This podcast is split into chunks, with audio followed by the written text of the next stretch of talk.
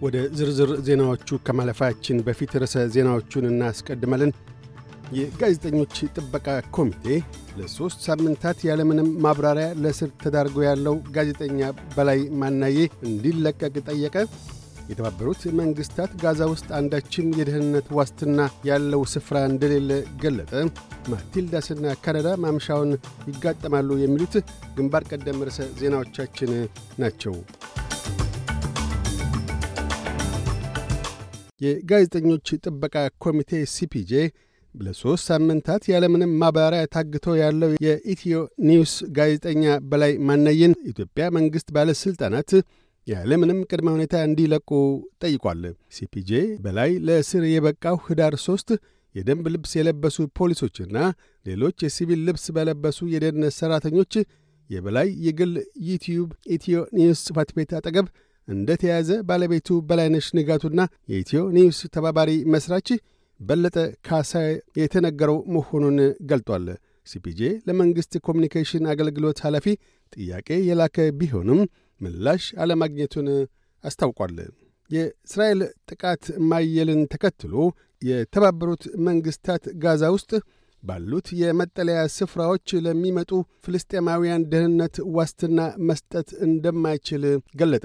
እስራኤል ወታደሮቿ የካን ዩኒስ ከተማ ማዕከል መዝለቃቸውንና ውጊያውም ከመቼውም ጊዜ በበለጠ የጋለ መሆኑን አስታውቃለች። የጋዛ ጤና ጥበቃ ሚኒስቴር የጤና አገልግሎቶቹን ለመስጠት መታወኩንና ከኦክቶበር 7 አንስቶ የተገደሉ ሰዎች ቁጥር ከ15890 ማለፉን ከተገደሉት ውስጥም 70 በመቶው ሴቶችና ሕፃናት እንደሆኑና የቁስለኞች ቁጥርም ከ42 ሺህ ማለፉን ገልጧል። የተባበሩት መንግሥታት ዋና ጸሐፊ ቃል አቀባይ ስቴፈን ዱጃሪክ ጋዛ ውስጥ አንዳችም የደህንነት ዋስትና ያለው ስፍራ እንደሌለ ሲናገሩ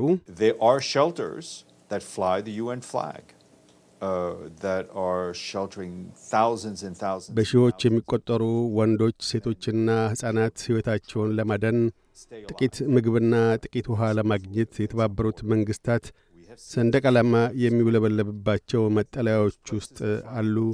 ከግጭት መከሰት አንስቶ እኒህ የተባበሩት መንግሥታት ሰንደቅ ዓላማ የሚውለበለብባቸው ስፍራዎች ጭምር የደህንነት ዋስትና ያላቸው አይደሉም ብለዋል። የአውስትሬልያ ፌዴራል መንግሥት የአውስትሬልያ ፖስታ ቤትን ለማዘመን የአምስት ቀናት የፖስታ ዕድልን አክሎ የማሻሻያ ለውጥ ማድረግ ወሳኝ መሆኑን ገልጧል። የአልቤኒዚ መንግሥት ዛሬ ረቡዕ ኅዳር 27 የአውስትሬልያ ፖስታ ቤት ቀዳሚ ትኩረት ጥቅሎች ላይ እንደሚሆን ያስታውቃል። ፖስታ ቤቱ ባለፈው የፋይናንስ ዓመት የ200 ሚሊዮን ዶላር ኪሳራ ገጥሞታል። በአዲሱ የማሻሻያ ለውጥ መሠረት አውስትራሊያውያን ደብዳቤዎች የሚደርሷቸው በየሁለት ቀናቱ አንዴ ሲሆን ጥቅሎቹ በየዕለቱ ይታደላሉ። ዩክሬን ከሩሲያ ጋር እያካሄደች ላለችው ጦርነት የአጋር አገራት ድጋፍ ይቀንሳል ወይም የጦር መሣሪያዎች አቅርቦት ይጓትታል ብላ እንደማታስብ አስታወቀች። የዩክሬን የውጭ ጉዳይ ሚኒስትር ዴሚትሮ ኮሌባ በድጋፉ ቀጣይነት ያላቸውን መተማመን የገለጡት ከኔዘርላንድስ አቻቸው ጋር ተገናኝተው በተነጋገሩበት ወቅት ነው። ኔዘርላንድስ በ2024 ለዩክሬን 3.7 ቢሊዮን የአውስትራሊያ ዶላር የሚያወጣ የጦር እርዳታ ለማድረግ ቃል ገብታለች። ይሁንና የዩናይትድ ስቴትስና አውሮፓ ኅብረት ድጋፍ ግና አስተማማኝ ሆኖ አልተገኘም። ቀደም ሲል የዩክሬን ፕሬዚደንት ቮሎዲሚር ዜሌንስኪ ጽሕፈት ቤት ኃላፊ ዩናይትድ ስቴትስ ለዩክሬን የምታደርገውን እርዳታ አስመልክቶ ኮንግረስ እያካሄደ ያለው ክርክር ለዩክሬን በሩሲያ መሸነፍ ትልቅ አደጋ ይፈጥራል ሲሉ ተናግረዋል። ሆኖም አቶ ኮሌባ ዩክሬን ከሩሲያ ጋር ለድርድር እንድትቀርብ አትገፋም ብለዋል። አክለውም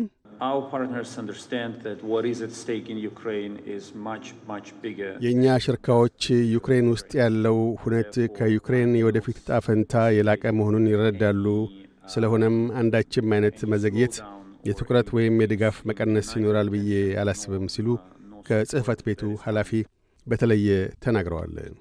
የአውስትሬልያ ብሔራዊ ሴቶች እግር ኳስ ቡድን ማቲልዳስ ዛሬ ኅዳር 27 ከካናዳ ቡድን ጋር ለሁለተኛ ጊዜ የወዳጅነት ግጥሚያ ያደርጋሉ። ማቲልዳስ ባለፈው ሳምንት ከካናዳ ጋር ባደረጉት የወዳጅነት ግጥሚያ አምስት ለባዶ በካናዳ ተረትተዋል።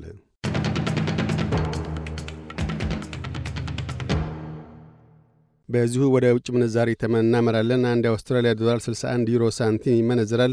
አንድ የአውስትራሊያ ዶላር 66 የአሜሪካ ሳንቲም ይሸርፋል። አንድ የአውስትራሊያ ዶላር 37 ኢትዮጵያ ብር ይዘረዘራል። ቀጥለን የነገውን የአውስትራሊያ ዋና ዋና ከተሞችና የአዲስ አበባን የአየር ጠባይ ትንበያ እናሰማለን። ፐርስ በአብዛኛው ፀሐያማ ይሆናል። ዝቅተኛ 17፣ ከፍተኛ 29። አድላይድ በከፊል ደመናማ ይሆናል። ዝቅተኛ 17፣ ከፍተኛ 33። ሜልበርን በከፊል ደመናማ ሆኖ ይውላል። ዝቅተኛ 15፣ ከፍተኛ 24። ሆባርት በከፊል ደመናማ ይሆናል። ዝቅተኛ 11፣ ከፍተኛ 23። ካንብራ በከፊል ደመናማ ይሆናል። ዝቅተኛ 14፣ ከፍተኛ 32። ሲድኒ በአብዛኛው ፀሐያማ ሆኖ ይውላል። ዝቅተኛ 18፣ ከፍተኛ 29። ብሪስበን ፀሐያማ ይሆናል። ዝቅተኛ 20፣ ከፍተኛ 30። ዳርዊን ያካፋል። ዝቅተኛ 26፣ ከፍተኛ 34። አዲስ አበባ በከፊል ደመናማ ይሆናል። ዝቅተኛ 11፣ ከፍተኛ 22። ዜናዎቹን ከማጠቃላችን በፊት ርዕሰ ዜናዎቹን ደግመን እናሰማለን። የጋዜጠኞች ጥበቃ ኮሚቴ ለሦስት ሳምንታት ያለምንም ማብራሪያ ለእስር ተዳርጎ ያለው ጋዜጠኛ በላይ ማናዬ እንዲለቀቅ ጠየቀ። የተባበሩት መንግሥታት ጋዛ ውስጥ አንዳችም የደህንነት ዋስትና ያለው ስፍራ እንደሌለ ገለጠ። ማቲልዳስና ካናዳ ማምሻውን ይጋጠማሉ። የሚሉት ግንባር ቀደም ርዕሰ ዜናዎቻችን ናቸው። እያደመጡ የነበረው የኤስቢኤስ አማርኛ ፕሮግራምን ነበር። የፕሮግራሙን ቀጥታ ስርጭት ሰኞና አርብ ምሽቶች ያድምጡ። እንዲሁም ድረገጻችንን በመጎብኘት on demand እና በኤስቢኤስ ራዲዮ ሞባይል app ማድመጥ ይችላሉ። ድረገጻችንን ኤስቢኤስ dot com dot au Amharic ን ይጎብኙ።